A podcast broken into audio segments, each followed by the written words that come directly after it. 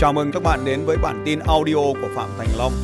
Bản tin về phát triển kinh doanh và phát triển con người. Tôi xin chia sẻ với các bạn là để thay đổi cái thân thể, cần làm ba cái điều sau đây là bạn đã có thể thay đổi rồi. Cái điều thứ nhất là không đưa chất độc vào cơ thể. Tôi xích bất kỳ cái chất độc nào cần phải loại bỏ ra khỏi cơ thể của chúng ta. Phương pháp thứ nhất là tránh tất cả những chất kích thích.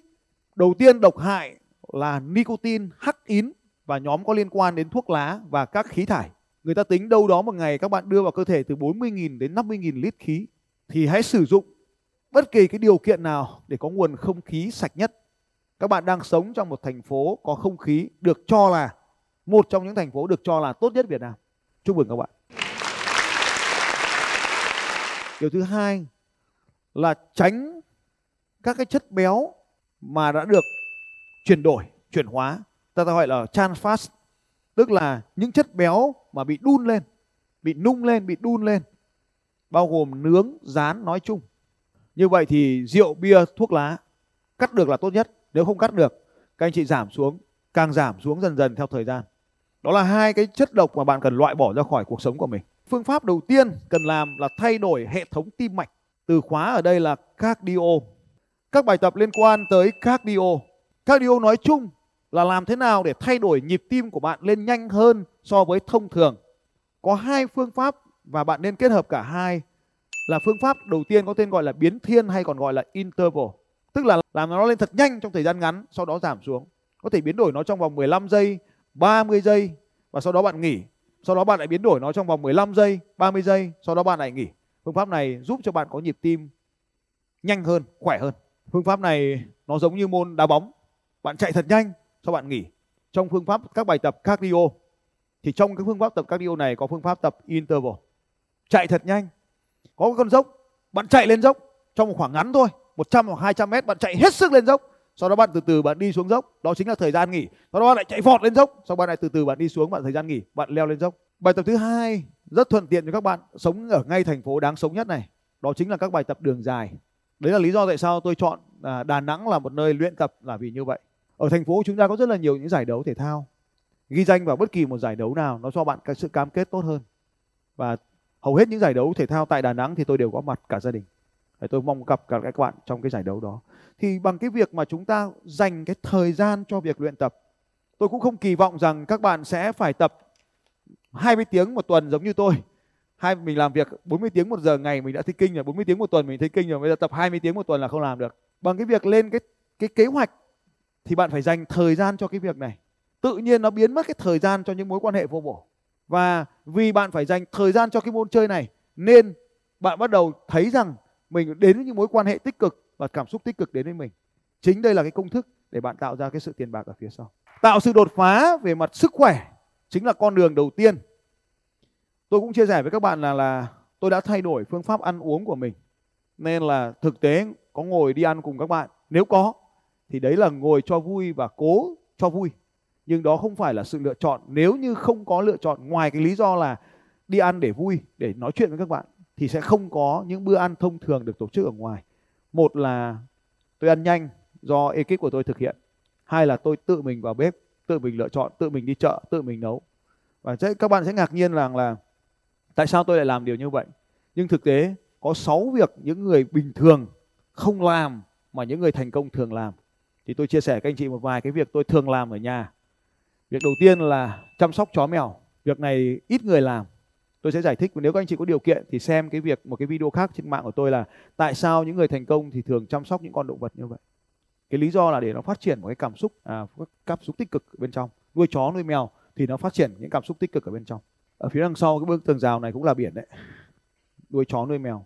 Cái việc thứ hai là đi đổ rác. Đi đổ rác thì không biết các anh chị nhà có đổ rác không, nhưng đổ rác và không nói với ai chính là một cái hành động có thể phát triển cái cảm xúc phục vụ của chúng ta. Ở các thành phố như thế này thì việc phục vụ là cái gì đó rất là khó. Nhưng mà chúng ta hiểu rằng là việc phục vụ chính là một trong những cái cách con đường để đưa đến cái sự đột phá tại doanh nghiệp. Bao gồm phục vụ nội bộ, bao gồm phục vụ chính bản thân mình và bao gồm phục vụ cả khách hàng của chúng ta. Chơi với con và đưa con vào các giải đấu thể thao. Đến bây giờ các anh chị chưa có cháu. Đến tuổi tôi thì một vài năm nữa bắt đầu có cháu. Thì đưa con, đưa cháu tới các giải đấu và quan sát chúng chơi, sự cổ vũ chúng. Đó là một trong cái việc tôi cũng thích làm khi đưa con mình vào các cái chương trình thể thao, chăm sóc cây cối quanh nhà. Đây cũng là một cái việc mà rất nhiều người trong chúng ta ngại làm, ngại ngại làm. Nhưng mà chăm sóc cây cối quanh nhà, đầu tiên thì tức, tức chúng ta cũng phải hiểu thế này. Đầu tiên là chúng ta phải có cây cối mà chăm cái đã. Rất nhiều anh em chúng ta đang sống trong cái môi trường sống mà không có cây cối phải không ạ? Thì phải lựa chọn những cái nơi mà có cây cối để chăm. Và cái điều thứ hai là khi chúng ta chăm sóc cây cối thì một cái cảm xúc đặc biệt sẽ xuất hiện ở trong chúng ta. Khi các bạn làm những điều này thì nó sẽ xuất hiện. Có rất nhiều người bạn tôi lựa chọn các phương pháp thiền là ngồi yên, bất động và tận hưởng cuộc sống. Nhưng mà tôi thì chọn những phương pháp thiền đơn giản hơn với cây cỏ, với chó mèo. Đó cũng là một cách làm với con cái, với gia đình của mình. Đây là những việc làm. Và cái việc cuối cùng là tôi cũng cho rằng là rất nhiều người đây không làm hoặc không dám làm hoặc không biết làm hoặc ngại làm. Đó là nấu cơm. Nấu cơm nói chung đấy các anh chị. Và đó là những cái việc đơn giản nhưng nó tạo ra những cảm xúc tích cực. Đây là những việc đơn giản để tạo ra những cảm xúc tích cực. Và đây cũng là những việc đơn giản để hàn gắn những mối quan hệ mà tôi cho rằng có thể đang mất đi ở trong cuộc sống hiện đại của chúng ta ngày hôm nay. Chúng ta hàn gắn với thiên nhiên, với động vật và với các thành viên gia đình của mình. À, Healing là một trong những cái bài tập mà các anh chị dần dần làm những việc này thì cảm xúc của chúng ta quay trở lại. Vậy thì cái việc đầu tiên mà chúng ta muốn đột phá về cuộc sống thì chính là đột phá về sức khỏe. Và tôi cũng muốn nói với các anh chị rằng là hầu hết chúng ta thường gắn doanh nhân với nhậu nhẹt, nhưng đó không phải là cách làm đâu các bạn. Hiện nay chúng ta cũng thể thấy rằng là rất nhiều lý do mà chúng ta đã rời khỏi những cái chương trình, những cái hoạt động nhậu nhẹt thế này. Còn muốn có sức khỏe tuyệt vời nhất thì tôi vừa mới chia sẻ với các anh chị là chúng ta tập luyện cardio. Nhưng tại doanh nghiệp, nếu các bạn muốn tạo ra sự đột phá thì chúng ta cũng phải chơi ba môn phối hợp. Mấy môn các bạn? Mấy môn các bạn ơi? Chị Áo Hồng ơi, chị nhìn tôi mà chị lo lắng cái điều gì? Đưa mic cho cô đưa cho chị. Chị đứng lên chị chia sẻ em chị là ai. Hôm nay chị đến đây chị ngắm tôi cái gì mà chị cứ ngồi chị ngồi này.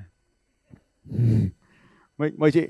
Dạ em chào thầy. À, sao? Bảo chị ngồi thẳng mà sao chị cứ dựa vào ấy. Cho nên nó êm ái đúng không? Thưa thầy em tên là Thủy. À, hiện à, em là giảng viên. Chị làm giảng viên à? Dạ. Chị giảng được bao nhiêu năm rồi? mười hai năm rồi thầy. mười hai năm. Chị định giảng bao nhiêu năm nữa? Em nghĩ là em sẽ giảng suốt đời. Lý do gì mà chị lại nhốt mình ở trong cái công việc đó suốt đời? À, không thầy, có nghĩa là nếu như mà cái công việc giảng dạy bên đường sắt thì em sẽ em sẽ có thời gian để em ngừng lại. Còn uh, giảng dạy ở đây là em đang nói là uh, có thể là công mình việc, sẽ công, nói cái, về con cái, mình thôi, giảng về con cái mình. Cái công việc thôi. Của chị đây, dạ. Chị định dùng cái công việc của chị trong bao nhiêu năm nữa? Chị định làm cái công việc này trong bao nhiêu năm nữa? Suốt đời là chẳng qua là chị nói cho nó em... hay thôi.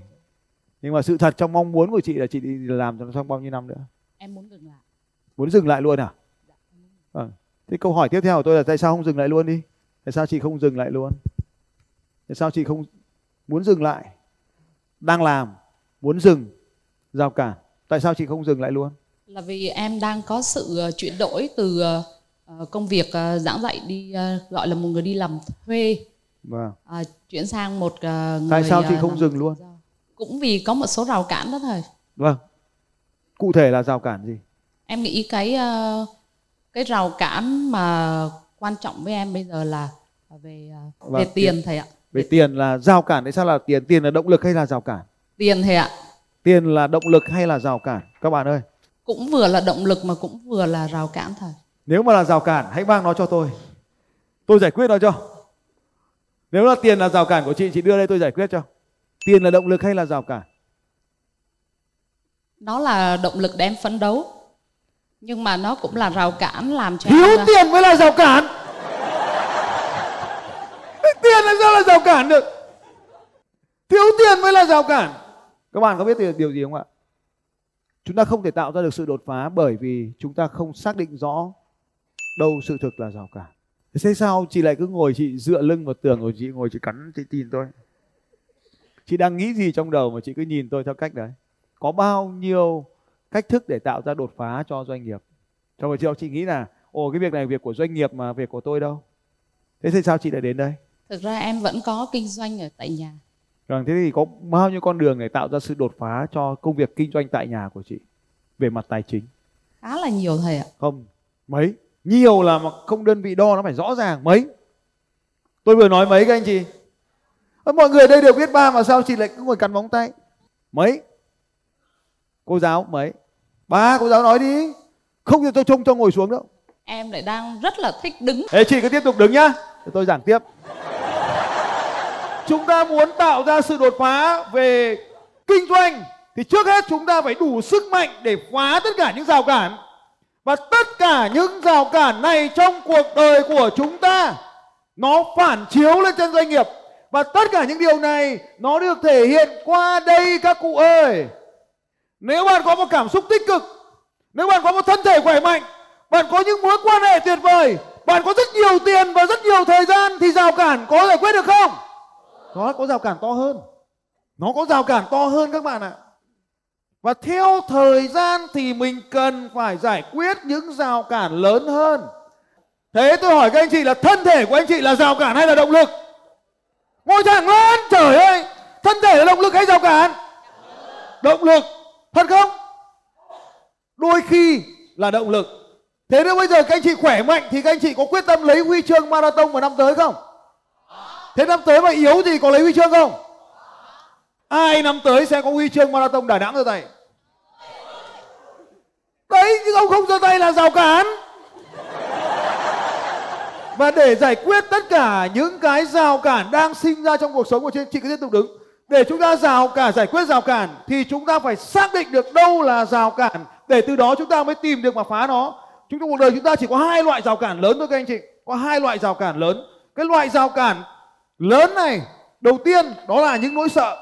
Và nếu chúng ta gọi tên được nỗi sợ ra thì chúng ta sẽ có những con đường để giải quyết những nỗi sợ này. Có hai loại nỗi sợ lớn sau đây. Chị cứ tiếp tục đứng. Nỗi sợ thứ nhất là sợ không có đủ. Không có đủ tiền, không có đủ thời gian, không có đủ sức khỏe, không có đủ trí tuệ, không có đủ các nguồn lực khác nói chung. Tất cả mọi việc trong cuộc đời này bạn làm hoặc không làm điều gì đó là bởi vì nỗi sợ ngăn cản chúng ta đạt được điều chúng ta muốn. Chúng ta biết rằng là thành phố này có rất nhiều huy chương marathon hàng năm. Bạn chỉ biết rằng là à, đến cái ngày chủ nhật đó tự nhiên bạn đến con đường đó thì bạn thấy có cảnh sát giao thông ngăn bạn lại và không cho bạn vào con đường đó, và bạn cũng chả biết điều gì diễn ra. Bạn có thể thấy một vài người họ đang lang thang trên đường, họ mặc quần áo và họ chạy bộ trên đường, và bạn cũng chỉ biết rằng là nó là như vậy. Và bạn nói là ồ, cái này không phải của tôi, bọn điên này nó mới chạy, tôi không phải cho tôi. Bạn sống ở thành phố Đà Nẵng này không biết bao nhiêu giải đấu thể thao hàng năm diễn ra trên đường phố của Đà Nẵng. Tháng nào cũng có. Nhưng đến thì tôi hỏi là bạn có huy chương chưa? Thì bạn không.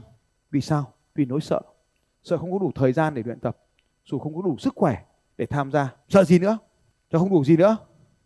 Không đủ tiền, không đủ sức khỏe, không đủ thời gian. Đó chính là lý do mà bạn không tham gia vào những chương trình thể thao như vậy. Có một cái anh là trước làm chủ tịch một cái phường ở thành phố Hồ Chí Minh. Sau khi mà anh ấy không còn làm công chức nữa, xin thôi không làm công chức nữa, thì giải đấu nào cũng có mặt anh ấy. Tôi đi giải đấu cũng thấy mặt anh ấy. Anh này người to tròn còn béo hơn cả tôi, mà giải đấu nào thấp hơn tôi, béo hơn tôi, mà giải nào cũng có mặt anh ấy. Không có giải nào anh không có mặt, giải nào anh cũng tham gia. Từ lúc anh thôi công chức suốt ngày đi chạy. Đấy cũng là một cái niềm vui. Cho nên là tôi thì không không đến mức là giải nào cũng tham gia, nhưng một năm phải ít nhất có một đến hai giải đến ba giải để mình có cái cân đối cái thời gian luyện tập cho mình. Thì cái nỗi sợ không có đủ tiền chính là nỗi sợ quan trọng nhất. Có hai cái nỗi sợ thôi, tiền và thời gian. Cho nên lúc nãy chị nói rằng là à, tiền chính là rào cản. Đúng rồi đấy. Nhưng ở đây là tôi sợ không có đủ tiền mới chính là rào cản. Tôi sợ không có đủ tiền khi tôi làm giáo viên nên tôi kinh doanh tại nhà. Cho nên cái nỗi sợ này nó vẫn có thể tạo thành động lực cho mình đang làm cái việc gì đó. Tôi sợ không có đủ tiền nên tôi phải giữ cái công việc này. Đó cũng là nỗi sợ cho các bạn là hành động không làm. Như vậy thì tôi sợ không có đủ tiền nên tôi làm kinh doanh. Nỗi sợ này cũng có thể kích thích chúng ta hành động. Tôi sợ không đủ tiền nên tôi vẫn làm giáo viên. Thì nỗi sợ này có thể kích thích chúng ta không làm gì đó, hoặc nó kích thích chúng ta làm gì đó, tùy thuộc vào sự lựa chọn và sự nhận thức vào thời điểm đó của mỗi người chúng ta. Nỗi sợ thứ hai là không có đủ thời gian.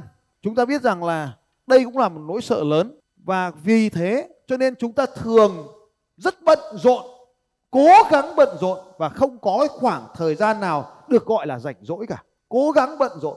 Và nỗi sợ thứ hai là sợ không được yêu thương. Sợ không được yêu thương, sợ đi mất mối quan hệ, sợ người khác không còn yêu thương mình nữa, tôn trọng mình nữa, yêu quý mình nữa, sợ mình không còn được thuộc về ai đó nữa. Hai cái nỗi sợ này là hai cái nỗi sợ lớn trong cuộc sống của chúng ta. Nó ngăn cản chúng ta đạt được điểm B này. Điểm B trong cuộc đời năm yếu tố. Và điểm B trong kinh doanh, chuyện tiền bạc. Sợ không đủ tiền nên bạn cần phải làm mạnh hơn để có đủ tiền. Anh phụ trách marketing của tôi. Anh ấy ở, đang làm marketing tôi ở Hà Nội. Chỉ có một tay, không nói được.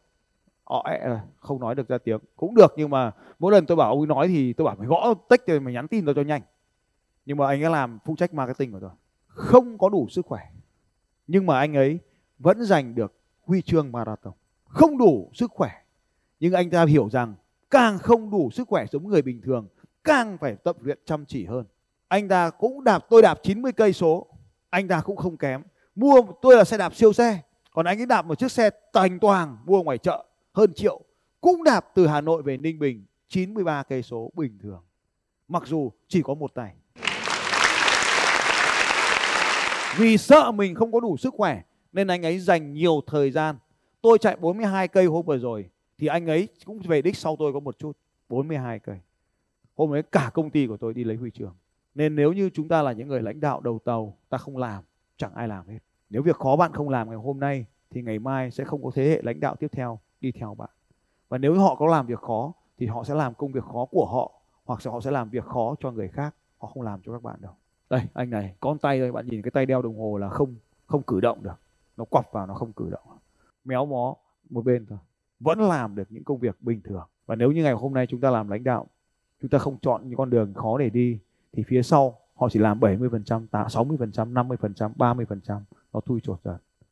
Đã chọn kiếp làm chủ doanh nghiệp thì phải chọn những con đường khó khăn hơn.